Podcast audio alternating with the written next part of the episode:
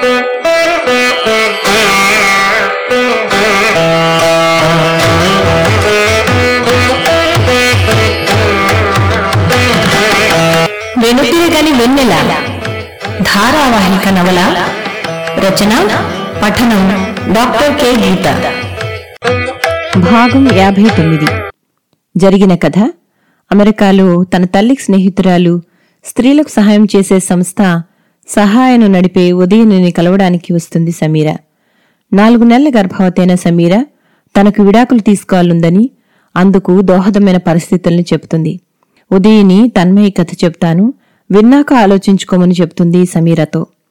చుట్టాల పెళ్ళిలో కలుసుకున్న తన్మయి శేఖర్లకు పెద్దవాళ్ళ అనుమతితో పెళ్ళి జరుగుతుంది. పెళ్ళైన మరుక్షణం నుంచే శేఖర్ అసలు స్వరూపం బయటపడుతుంది. మొదటి సంవత్సరంలోనే అబ్బాయి పుడతాడు. శేఖర్తో ఒక పక్క కష్టాలు పడుతూనే తన్మయి యూనివర్సిటీలో ఎంఏ పాస్ అయ్యి పీహెచ్డీలో జాయిన్ అవుతుంది. శేఖర్తో ఎన్నో రోజులు పోరాడి చివరికి తన్మయి విడిపోతుంది. హైదరాబాద్కు దగ్గరలో తన్మయికి లెక్చరర్గా ఉద్యోగం వస్తుంది. చిన్ననాటి స్నేహితుడు ప్రభు అనుకోకుండా ఎదురయ్యి పెళ్ళి చేసుకుంటాడు. ఇల్లు ఖాళీ చేసి తాళం చెవి తాయిబాకు ఇస్తుంటే ఎంతో బాధ కలిగింది తన్మయికి. ఉద్యోగ నిమిత్తమై ఒంటరిగా ఊరు కాని ఊరొచ్చిన తనకి ఎంతో సాయపడ్డది. తనకు అక్క చెల్లెళ్ళు లేని లోటు తీర్చింది ఈ తాయిబా. ఎన్నోసార్లు కష్టకాలంలో బాబును చూసుకుని ఎంతో సహాయం చేసింది. గేటు దగ్గర నే చెప్పింది జర యాదుంచుకో మేడం. మీ అత్తమామల లెక్కేమున్నది తీయగాని సారు నువ్వు గిట్లా మంచిగుంటే అంతా మంచిగైతది అంటూ కౌగిలించుకున్న తాయిబాకు వీడుకోలు పలుకుతూ మిత్రమా ఇంత మంచి అమ్మాయికి నా తరపున ఎప్పుడూ సహాయం చెయ్యి అని మనసులోనే వేడుకుంది. తాయిబాకు తనంటే ఎంత ప్రేమ.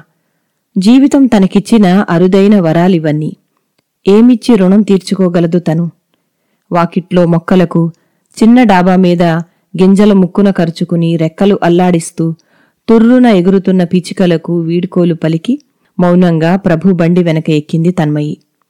బాబు సరదా పడితే సామాన్లతో పాటు ప్రభు మేనల్లుడి వెంట వ్యానులో పంపించింది.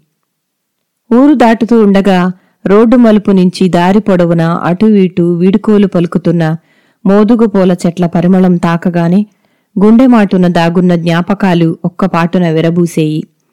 తన ఊరికి వచ్చిన మొదటి రోజు అప్పటి వరకు ఎప్పుడూ పరిచయం లేని కొత్త పరిమళం. తేమలేని చల్లని పీఠభూమి గాలి సేద తీర్చలేని ఎడతెగని దుఃఖం. ప్రాణప్రదమైన విశాఖ సముద్రాన్ని వదిలి తెలియని ప్రాంతంలో అడుగుపెడుతూ మనస్సంతా తీగలుగా అల్లుకున్న దిగులుతో ఒంటరిగా బాబుతో ఒకే ఒక్క సూట్ కేసుతో అడుగుపెట్టింది అక్కడికి. ఇప్పుడు ఒక వ్యాను నిండా సామాన్లు అయ్యాయి. బాబుతో ఒంటరిగా మొదలైన జీవితం ప్రభు రాకతో వసంతాన్ని సంతరించుకుంది. ఉన్నట్టుండి ప్రభు కుటుంబము తమతో చేరి ఇప్పుడు ఒక్కసారిగా సంసారం సాగరం అయ్యింది కాని తనంటే బొత్తిగా ఇష్టం లేని వాళ్ళ మధ్య బతకడమే ఇప్పుడు పెద్ద సమస్య. ప్రభు తల్లి భయంకరమైన మాటలు గుర్తుకొచ్చి మళ్ళీ ఈటెల్లా గుచ్చుకోసాగాయి. ప్రభు భుజాన చెయ్యి వేసి కళ్ళు మూసుకుంది తన్మయి. ఆ చేతిని తన చేత్తో నిమురుతూ ఏదో అర్థమైనట్లు కాస్త ఓపిక పట్టురా ప్లీజ్ అన్నీ సర్దుకుంటాయి అన్నాడు అనునయంగా. తన్మయి నిశ్శబ్దంగా తన చేతిని వెనక్కి తీసుకుని గట్టిగా ఊపిరి తీసుకుంది. అప్పుడప్పుడే చీకట పడుతూ సంధ్య వెలుగు ఆకాశమంతా పరుచుకుంటూ ఉంది. తన్మయికి తమ ఊరు ఎన్నో సాయంత్రాలు ఒంటరిగా జాజిపందిరి పొదరింట్లో కూర్చుని చదువుకున్న పుస్తకాలు వనజతో కబుర్లు చెప్పుకుంటూ గడిపిన గోధూళి వేళలు అజ్ఞాతమిత్రునికి రాసిన పొందికైన లేఖలతో అనంతాద్భుతమైన అనుభూతిగా హాయిగా సాగిన తన యవ్వనకాలమంతా జ్ఞాపకం వచ్చింది. తరువాత గడిచిన జీవితమంతా ఎప్పటికప్పుడు కొత్త కొత్త సమస్యలే. తనకు మాత్రమే జీవితం ఇలాంటి అంతు చిక్కని ప్రహేళిక లాంటి కాలాన్ని భవిష్యత్తుగా బహూకరిస్తుందెందుకో. నిస్త్రాణగా కళ్ళు మూసుకుంటూ మిత్రమా ఎప్పటిలానే నా జీవితాన్ని నీ చేతుల్లో పెడుతున్నాను. నన్ను నువ్వే నడిపించు అనుకుని కళ్ళు తెరిచింది. తన్మయి మాటలు విని ఆకాశం అభయహస్తాన్నిచ్చినట్లు దూరంగా ఉల్కా ఒకటి రాలిపడింది. కాలేజీ నుంచి దాదాపు గంట దూరంలో ఉంది కొత్తిల్లు. ఇంటి దగ్గర్లో మరో కాలనీలో ఉన్న స్కూల్ ఒకటి చూసి బాబుని జాయిన్ చేసింది. పొద్దుట వాణ్ణి స్కూలు ఆటో ఎక్కించి వెంటనే బయలుదేరి రోడ్డు మీదకొచ్చి బస్సు పట్టుకుంటే తొమ్మిది గంటల వేళకి అటూ ఇటుగా కాలేజీకి వచ్చి పడుతుంది. ఈ మధ్యలో ఎక్కడ లేట్ అయినా మరింత లేటు కావడం ఖాయం. అసలే కాలేజీలో ప్రిన్సిపాల్ ట్రాన్స్ఫర్ అయ్యి కొత్తగా లేడీ ప్రిన్సిపాల్ జాయిన్ అయ్యారు. సొంతంగా కారున్న ఆవిడ కాలేజీ సమయానికి అరగంట ముందే వచ్చి కూచుని లేటొచ్చిన వాళ్ళు లెక్చరర్లైనా ఆబ్సెంట్ వేసేస్తుందని అందరూ చెప్పుకుంటూ ఉన్నారు. ఈ సమయంలో ఇల్లు మారడం ఒక విధంగా తనకి దురదృష్టమే అనుకుంది తన్మయి. ఇక ఇంట్లో ఎవరి గదుల్లో వాళ్ళు సర్దుకున్నారు. తన్మయి ఇంట్లో ఉన్నంతసేపు సాధ్యమైనంత వరకు తన గదిలోనే ఉండసాగింది. ఎక్కువగా తన్మయి ముఖం కనబడకో ఏమో ప్రభు తల్లి కాస్త నెమ్మదించినట్టు కనబడింది. పొద్దున్న తన్మయి కిందికి వచ్చేసరికే ప్రభుకి తన్మయికి బాబుకి క్యారేజీలు కట్టేసి రెడీగా ఉండసాగాయి. తనని వంటింట్లోకి అడుగు పెట్టొద్దని ప్రభు తల్లి శాసనం వేసినందుకు బాధ కలిగిన సమయానికి వండి పెడుతున్నందుకు సంతోషించింది తన్మయి. కాని ఆ సంతోషం ఎక్కువసేపు నిలవలేదు. మొదటి రోజే మధ్యాహ్న భోజనం చేసేందుకు క్యారేజీ మొదటి బాక్సు మూత తెరవగానే నీరైపోయిన రాత్రన్నం జిగురుగా చేతికి తగిలింది. ఒక్కసారిగా దుఃఖం ముంచుకొచ్చింది తన్మయ్యకి. తనకిదేం కర్మ? తన ఇంట్లో తను వండుకుని తినడానికి కూడా వీలు లేదు. వాళ్ళేం పెడితే అది తినాలి. వాళ్ళు పెడుతున్నది ఇది. ఎదురుగా అప్పుడే బాక్సు మూత తీయబోతున్న ఇద్దరు ముగ్గురు లెక్చరర్లు తన్మయి ముఖంలోకి చూసి చూడనట్లు తలదించుకున్నారు. విసవిసా బయటకు నడిచి రోడ్డు మీదకి వచ్చి ప్రభుకి ఫోన్ చేసింది తన్మయి మారు మాట్లాడకుండా అంతా విన్న ప్రభు అట్నుంచి చాలా కూల్గా ఆ క్యారేజీ పడేసి ఏదైనా తెప్పించుకుని తిను అన్నాడు. తన్మయ్యకి చికాకొచ్చి ఫోన్ పెట్టేసింది. అసలే ఒక పక్క ఆకలి మండుతోంది. మరో పక్క గుండెల్లో ఈ మంట. క్యారేజీ పడేసి ఏదైనా తెప్పించుకోవాలని తనకి తెలుసు. అసలు తనెందుకు ఫోన్ చేసింది? తన బాధ చెప్పుకోవడానికి అతను తప్ప ఎవరున్నారు తనకి? వాళ్ళ వాళ్ళు ఎలా తన్ని ఏడ్పిస్తున్నారో అతనికి తెలియాలి కదా? కనీసం అయ్యో అలాగా సాయంత్రం వాళ్ళతో మాట్లాడుతాను అనైనా అనలేదు ప్రభు. ఇక అతనితో చెప్పుకుని ఏం ప్రయోజనం? వెనక్కి దిగులుగా నడిచి వస్తున్న తన్మయ్యకి బస్సు దిగి అప్పుడే కాలేజీకి వస్తున్న సిద్ధార్థ ఎదురయ్యాడు. ఉదయం లేట్ అయిందండి ఎలాగూ ఆబ్సెంట్ పడుతుందని సెలవు పెట్టి మధ్యాహ్నం సెషన్కి వస్తున్నా అన్నాడు. సమాధానం లేని తన్మయి ముఖం చూస్తూనే మనస్థితి పసిగట్టినట్టు ఎలాగూ లంచ్ అవరే కదా కొంచెం టీ తాగి వెళదాం రండి అంటూ తోవ పక్కనే ఉన్న చిన్న హోటల్లోకి దారి తీశాడు.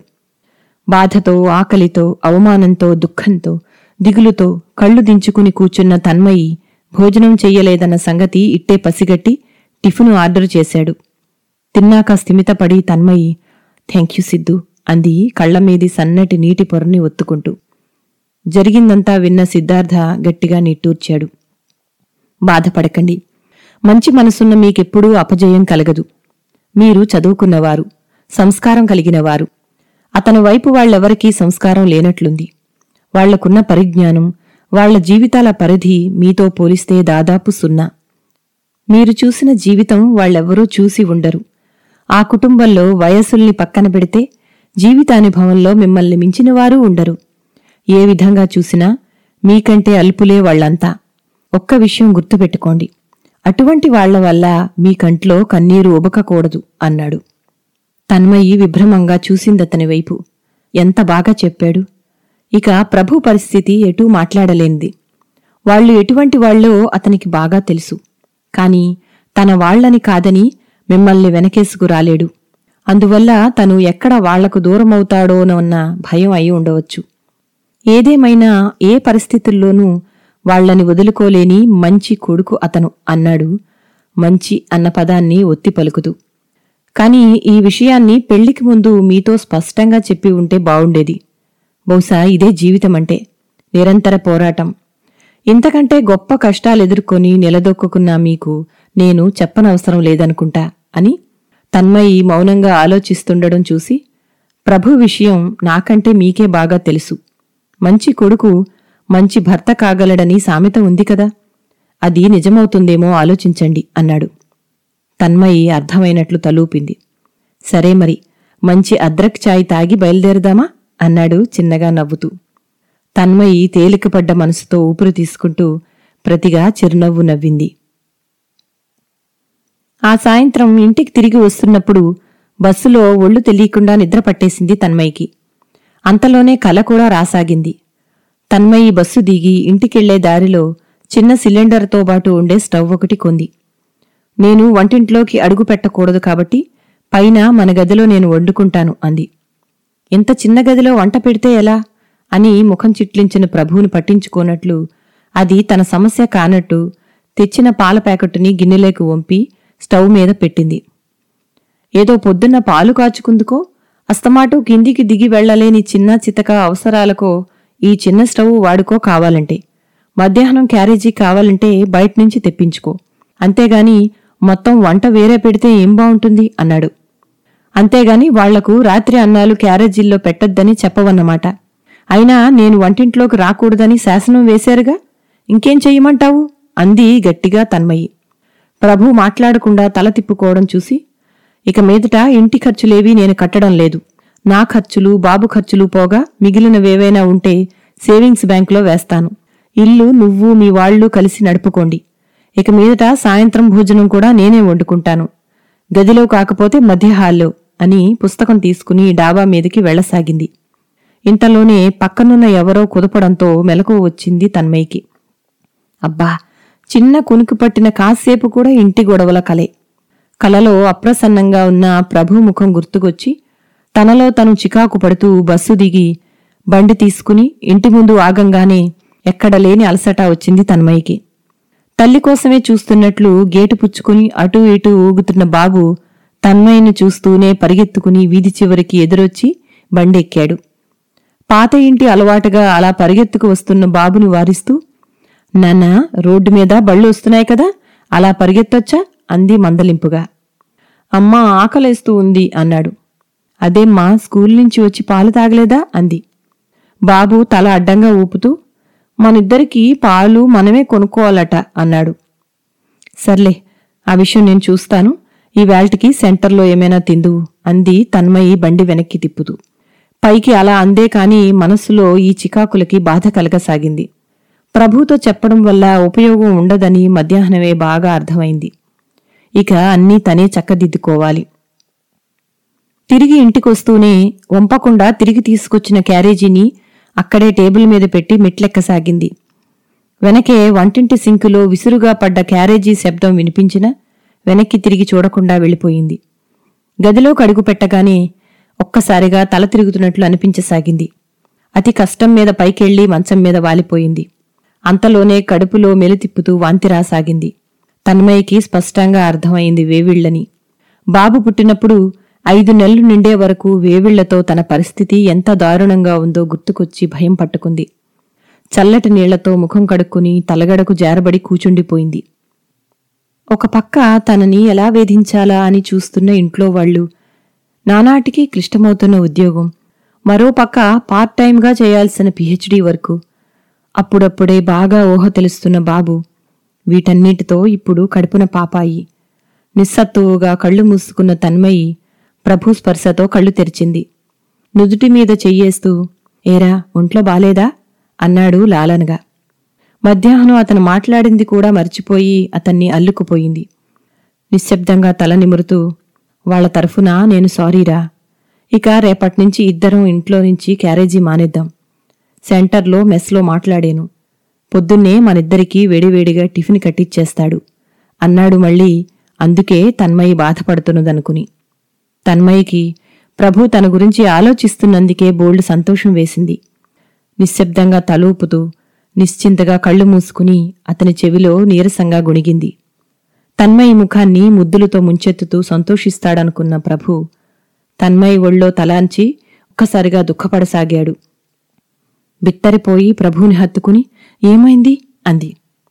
దాదాపు పది నిమిషాల తర్వాత కాస్త స్థిమితపడి ఏమోరా తండ్రి కావడం అంటే ఇలా ఉంటుందా? నాకే తెలియడం లేదు అన్నాడు ప్రభు. అప్పటికి తేరుకున్న తన్మయి తేలిగ్గా ఊపిరి పీల్చుకుంది. అంతలోనే ప్రభువు వస్తూనే ఏమన్నాడో జ్ఞాపకం వచ్చి ఆలోచనలో పడింది. తను చెప్తున్న పరిష్కారం సరైంది కాదని ప్రభుకి కూడా తెలుసు. ఎన్నాళ్ళు బయట తింటారు? పైగా రోజూ బయట తినడం ఆరోగ్యకరమేనా? ఇంతలో ప్రభు నేను నీకో మంచి వార్త చెప్తే నాకేమిస్తావు? అన్నాడు. తన్మయ్య ఏదో అనేలాగా నాకు ప్రమోషన్ ఇచ్చారు. జీతం మరో పదివేలు పెంచారు. ఇక మీదట ఇంటి ఖర్చులేవి నువ్వు కట్టద్దు. నీ ఖర్చులు బాబు ఖర్చులు పోగా మిగిలినవేవైనా ఉంటే సేవింగ్స్ బ్యాంకులో వేసుకో అన్నాడు. వారాంతంలో తన్మయిని డాక్టర్ పరీక్షకి తీసుకువెళ్ళాడు ప్రభు. డాక్టర్ చెప్పింది అర్థమైందిగా? నువ్వు దేనికి కష్టపడద్దు. ఉద్యోగం ఒక్కటి కాగానే హాయిగా రెస్ట్ తీసుకో అన్నాడు తిరిగి వస్తున్నప్పుడు ప్రభు బండి నడుపుతూనే తన్మయ్య చేతిని ఒక చేత్తో పట్టుకుంటూ అతని వీపు కానుకుని కూచుని నిశ్శబ్దంగా తలూపింది తన్మయ్యి ఇంట్లోనూ ఈ వార్త తెలిసి సంతోషించినట్టే కనబడ్డారు అందరూ.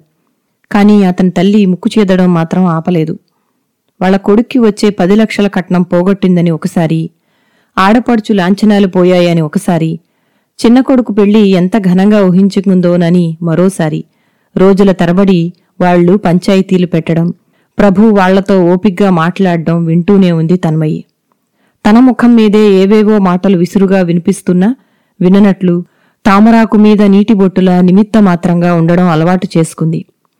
తనకి ప్రభు ముఖ్యం అనుకుంటూ ఆ సాయంత్రం బాల్కనీలో విరబూసిన పూలలోంచి ఒక గులాబీని కొయ్యబోయింది. తొడుమకున్న ముళ్ళు చప్పును గుచ్చుకున్నాయి. చప్పున ఏదో అర్థమైనట్లయ్యింది తన్మయికి.